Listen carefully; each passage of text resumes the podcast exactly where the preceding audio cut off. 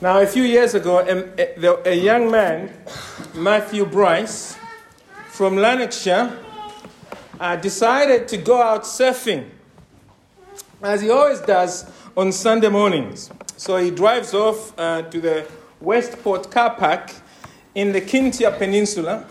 He walks us off his surfboard, and then he goes out at sea at 11 a.m. to catch some waves, as the surfers say. But as time passes, Matthew begins to panic. The tides and the winds, you see, are carrying him out further into the sea. And his life now has turned into a nightmare. On any day of surfing, Matthew should only be in the water for about four hours. But now the sun is setting, and his hope of rescue has all but died down. What started as a normal day in Matthew's life has morphed into days of darkness that are now swallowing his life at sea. He is literally at the end of his rope. Life is full of many of these lost at sea situations, uh, situations where we do not know where to turn for rescue and we are desperate seeking comfort. Uh, if we look at the nation today, it is actually currently in such a situation, isn't it? COVID 19 is still around, but there's flu as well now. And of course, we are in a recession, record inflation at 10% plus, and everyone is on strike, it seems.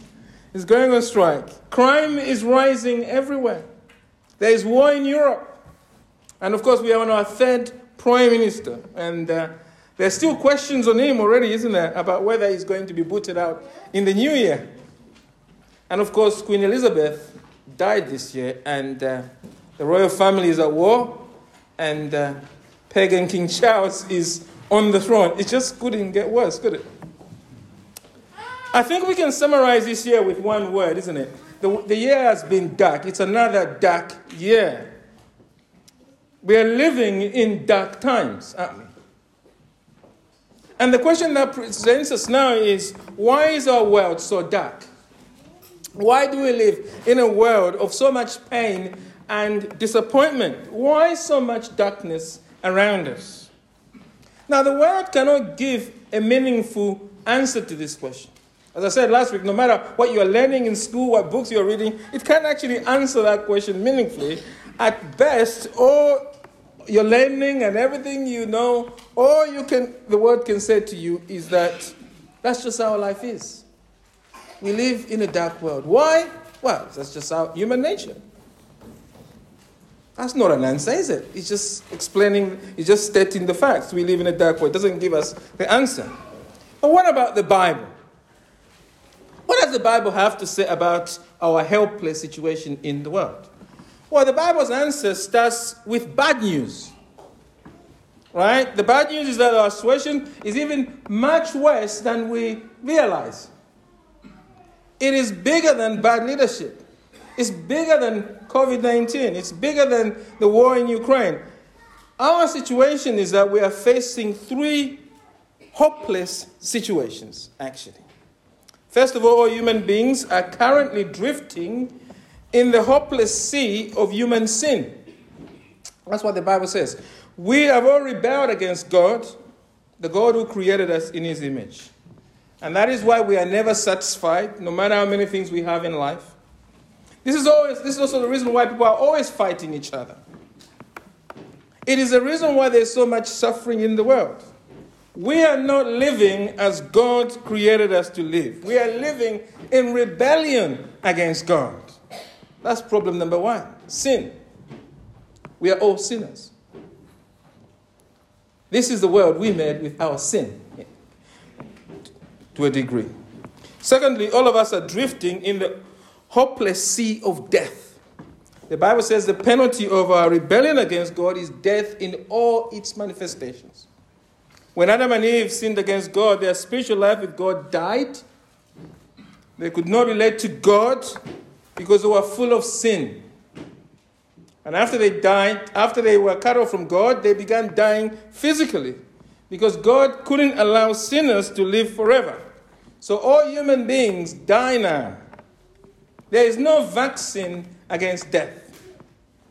And when people die, they go to hell to suffer never ending punishment from God for their sins. It's an uncomfortable truth. We don't want to hear it, but it is true. God He is holy and just. Our sin must be punished. He wouldn't be a good God if He let us get away with sin. He would be unreliable. So the justice of God is just as important as His love to us. In fact, justice is God's love in action to us. Our sin must be punished.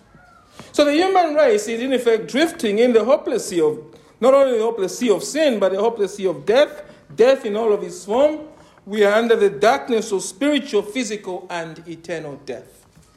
The third problem, as we learned last week, for those of you who are here, is that there's a third problem, which is everyone in this world is born in a spiritual prison run by the devil. The devil is a reality. You cannot explain what's going on in the world without taking into account that there is a spiritual force, a dark force, behind all the evil we see. The devil is an angel who has rebelled against God. And the devil uses sin to control people, the Bible says. He wants every human being to sin against God, and then he wants you to die, and then he wants you to go to hell forever. That's the devil's mission in your life. And no human being can resist the devil because human beings cannot help themselves but sin. Sin is not just outside of us, it is in our hearts. Our hearts are full of evil and rebellion against God. So, those are the three hopeless situations you're in sin, right? Death, and the devil. Right? And that is the bad news. The life of every person is more hopeless than we ever imagined, than you ever imagined. But there is good news, and good news comes in just in one word Christmas. The Bible says that God became man that first Christmas to rescue us from darkness. Baby Jesus, who the children told us about not long ago, is God coming to us as our comforter. He is comfort dressed in our flesh. And we find this amazing news in all the events of the first Christmas, of course, and especially in the passage we are looking at this morning in Luke chapter 2, verse 25 to 33. Uh, I'm going to look at this in a moment. We can summarize this passage, the wonderful truth this passage is teaching us, in just one sentence. It is teaching us that Jesus is God's gift of lasting comfort to us. Jesus is God's gift of lasting comfort to us. I just want us to learn briefly this morning. Look with me there at verse 25 in your Bibles, verse 25 of Luke chapter 2. We are told here that Mary and Joseph have come to Jerusalem to present baby Jesus before the priest as required by the Jewish law. And in the city of Jerusalem, there is a man called Simeon who has been waiting all of his life for the desperate situation in his country to change. Look at verse 25. Now there was a man in Jerusalem whose name was Simeon, and this man was righteous and devout, waiting for the consolation of Israel. And the Holy Spirit was upon him. Now, Many of us are looking at the worsening situation in this country and we are desperate longing for things in the country to change. And perhaps you're looking at your life at the moment and you're longing for things to become better. But as bad as our situation is in this country, Simeon's situation is much worse. His country is under a brutal Roman occupation, overseen by King Herod. The Jews are treated as second class citizens in their own country. It is a state of humiliation, and when we think about such a situation, it is perhaps similar to what the Rohingya uh, went through or continue to go through. They desperately need help. Many in Israel this time have lost hope of change. But a few people, like this man Simeon, are still trusting that God will intervene in their lives to change things for his people. And we are told here that Simeon is waiting for the consolation of Israel. What does that mean? Well, the original word for consolation is comfort. or solace. Simeon is waiting for his people to be alleviated of discomfort. And God the Holy Spirit has filled this godly man with hope in face of despair. Look at verse 26. And it had been revealed to him by the Holy Spirit that he would not see death before he had seen the Lord's Christ. Since the, the days of the Old Testament, God had promised his people that he would send them a deliverer or a ruler, the Messiah or the Lord's Christ. And God the Holy Spirit has somehow revealed to Simeon that he's not going to die. What a promise. Until he receives this lasting comfort of the coming of the Messiah. Think about that. It is the most extraordinary promise. People promise us many things in life, but no one in this world can guarantee anything to us except God, let alone guarantee that you would not die. What a promise. Do you remember not long ago we were promised by the HM, uh, Majesty's government that lockdowns would safeguard our health and wealth? Right? Now, if you look at the country today, we see excess deaths more than we saw even during COVID. And we're looking at a wrecked economy. We're looking at a world in flux. The promise of man are not worth anything. The promise God has given Simeon is not like such man made promises. God's promise of lasting comfort to Simeon and the nation of Israel is a cast iron guarantee. It will happen.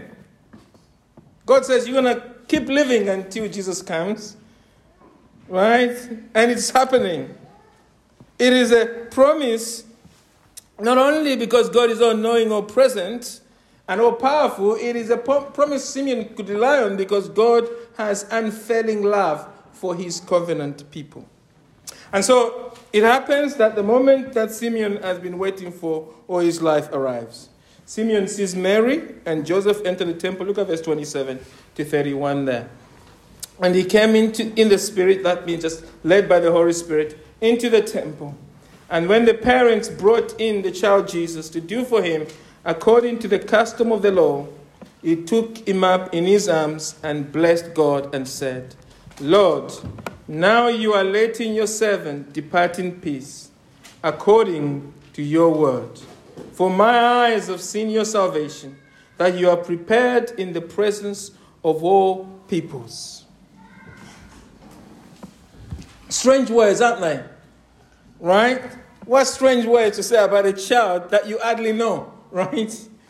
Imagine a stranger saying this about your child. I think you just run away, wouldn't you? right? But this is not an ordinary child. This child is the Messiah.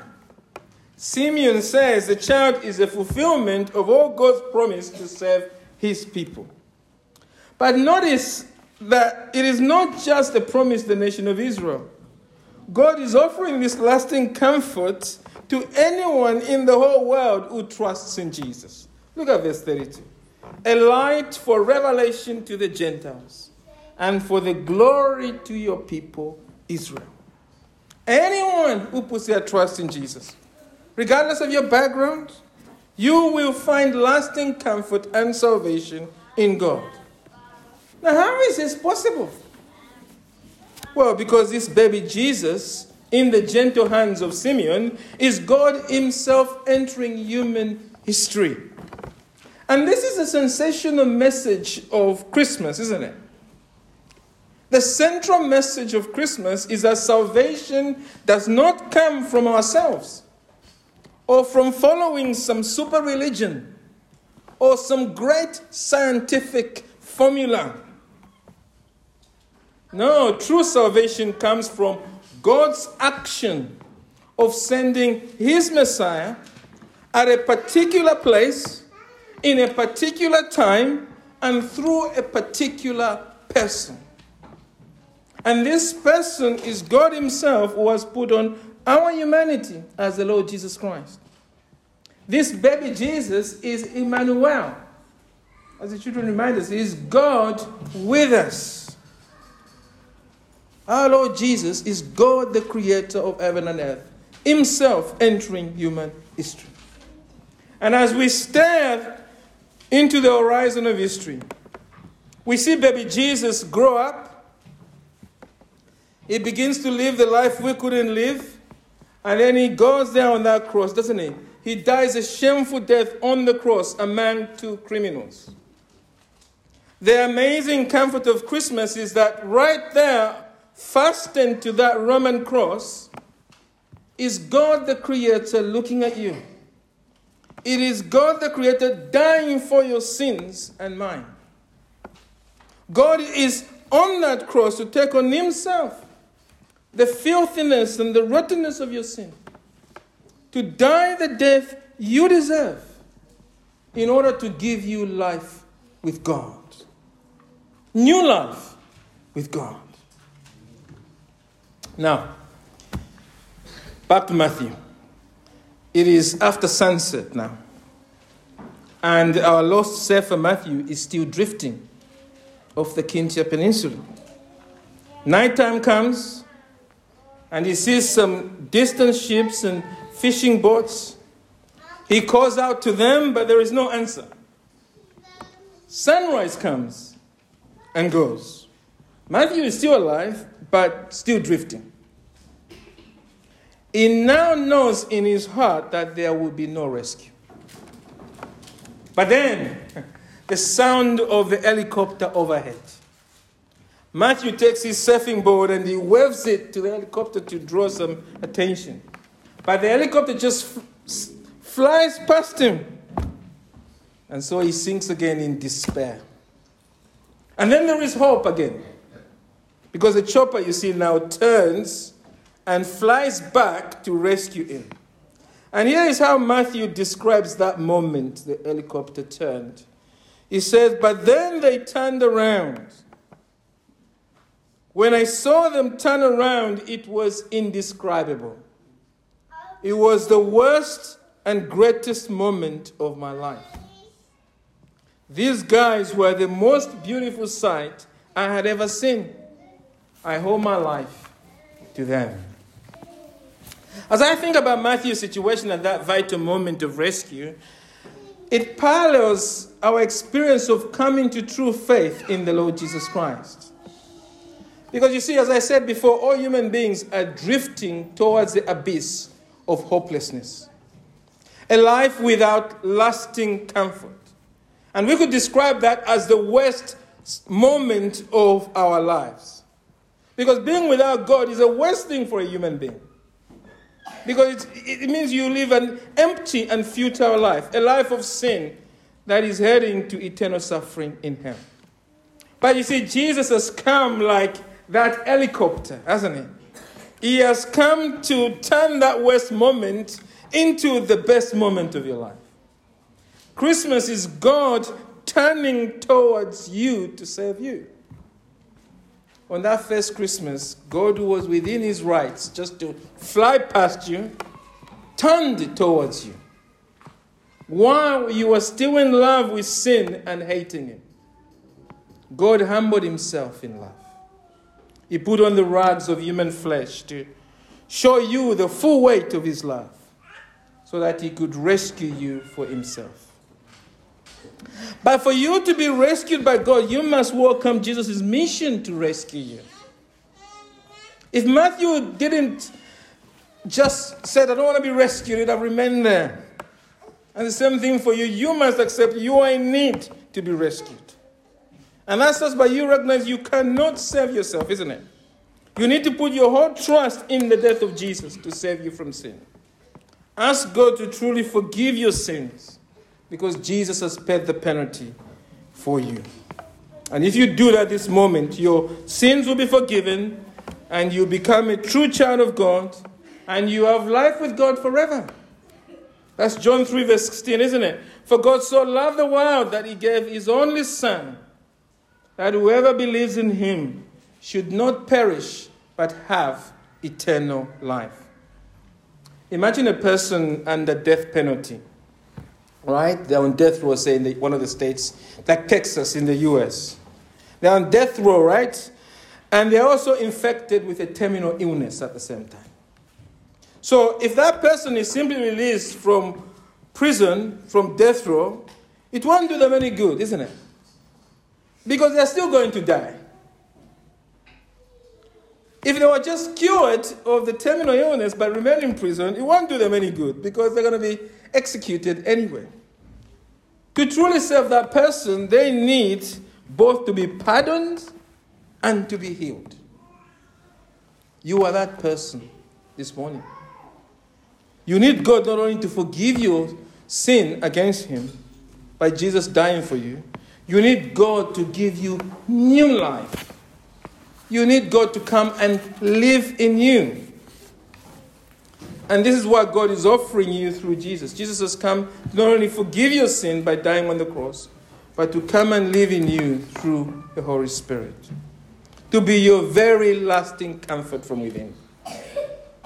Whatever your situation this morning, this lasting comfort of God through Jesus is the answer to your deepest longing. This is your answer you're looking for. This is where true happiness begins. Life with Jesus. And for our children, this is it. This is what they need going, going forward in life.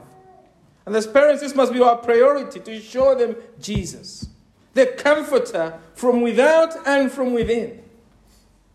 They can have anything in this world, education, this and that. If they don't have this, their life remains futile, empty, and headed for hell. And so I encourage you this morning, if you do not yet trust in Jesus, to do that. Repent of your sin. Come to Him.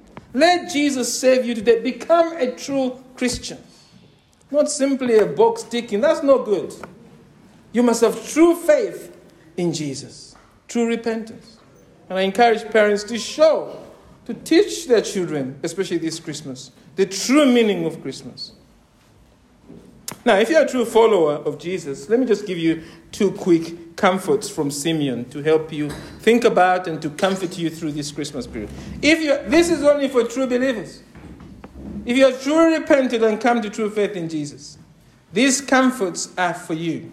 Two comforts. First, because Jesus came that first Christmas, you have the comfort of God's faithfulness in whatever suffering you are going through. This Christmas, you have the comfort of God's faithfulness in whatever suffering you are going through. Look at verse 29. Look what Simeon says Lord, now you are letting your servant depart in peace according to your word. Simeon is praising God for keeping his word to Simeon personally. And he has kept his word to the nation as well. Israel by sending the Messiah, Jesus. So Christmas reminds us that we serve a God, if we're a true Christian, who keeps his promises. We can be sure of every promise God has made in the Bible, he will keep to you if you're a true believer. He has promised you that he will never leave you nor forsake you. This Christmas, keep trusting God to keep you through thick and thin. He has said, For I will forgive their wickedness and remember their sins no more. He is still keeping it. You are clean before God. There is now no condemnation for those who are in Jesus Christ. So bring your sin to Him. The Lord Jesus has said, Surely I am coming soon. Trust His word. And say with the Apostle John with your whole heart, Amen. Come, Lord Jesus. When life seems bleak, let us remember that Jesus is God our Father, that in Jesus, God is our Father. The God of Jesus who keeps his promise. This is what kept Simeon going, the faithfulness of God. And this is what should be keeping you going this Christmas, no matter what situation you are in. Know the word of God and trust his word to keep it. Trust the word of God to keep it, to keep his word. Secondly, and finally, because Jesus came that first Christmas, we have the comfort of the unstoppable, glorious grace of God. The comfort of God's glorious grace in Jesus. Look at verse 29 to verse 32 there. Simeon says, Lord, now you are letting your servant depart in peace according to your word, for my eyes have seen your salvation that you are prepared in the presence of all peoples, a light for revelation to the Gentiles, and for the glory, and for glory to your people, Israel. Simeon is saying that in Jesus, God will shower on Israel amazing glory. Jesus is the King of Israel who will be crowned with glory and splendor. And all people, not just believing Jews, but all who trust in Jesus, will share in the amazing light and glory of this new King of Israel. You know, there is woven in the heart of each one of us a desire for glory. And you soon see it uh, on display. New Year, when it comes, uh, there will be sort of New Year's honors list. And what will be amazing is just how people who are so rich will get excited about honors list. I mean, you, you got millions and millions and millions, and yet you want your name there on that honors list. What is that about? Because we all long for glory. And actually, interesting enough, money is not enough in that sense. You want glory. That's the aim. That's people have money for glory. You see, there's a longing in all of us for glory. And this longing is not evil, actually. It has been hardwired in us by God.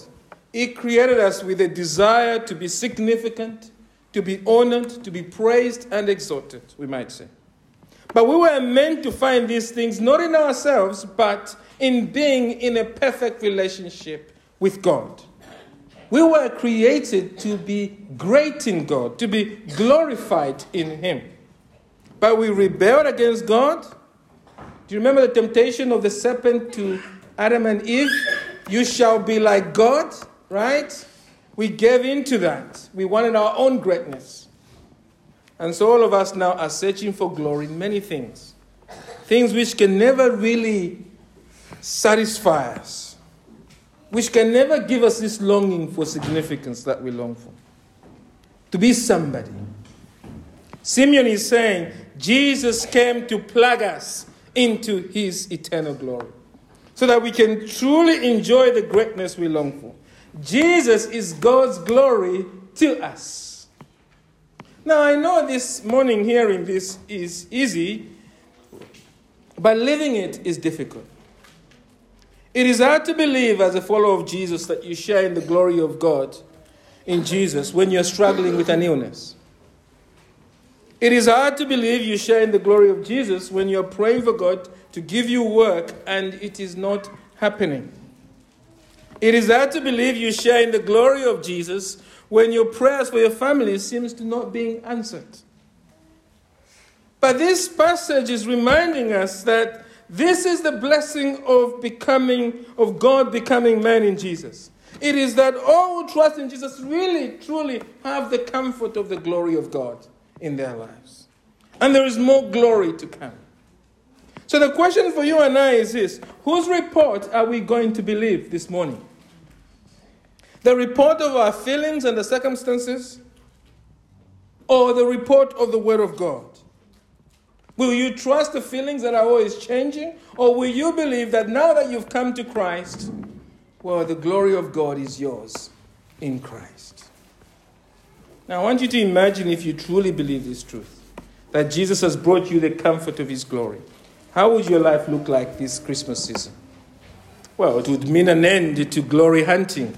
The Christmas shopping and everything you're doing won't be about trying to look good. You know, we're all searching for glory in things, aren't we? More money, better family, better church, better beauty. But Christmas says if you are in Jesus, you already have it. Stop hunting for glory in things that are passing away. You have it in Jesus forever. I think it also means more denying yourself this Christmas. You seek to do things beyond yourself. You'll be taking up the cross and truly following Him.